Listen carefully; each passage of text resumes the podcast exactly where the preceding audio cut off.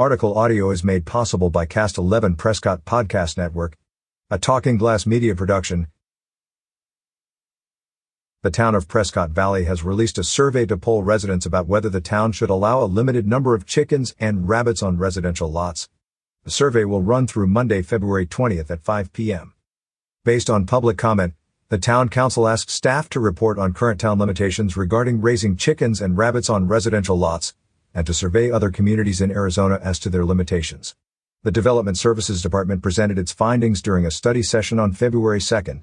The council asked to receive public comment via the survey before conducting a public hearing on the proposal during the February 23, 2023 regular council meeting and making a decision on a proposed ordinance.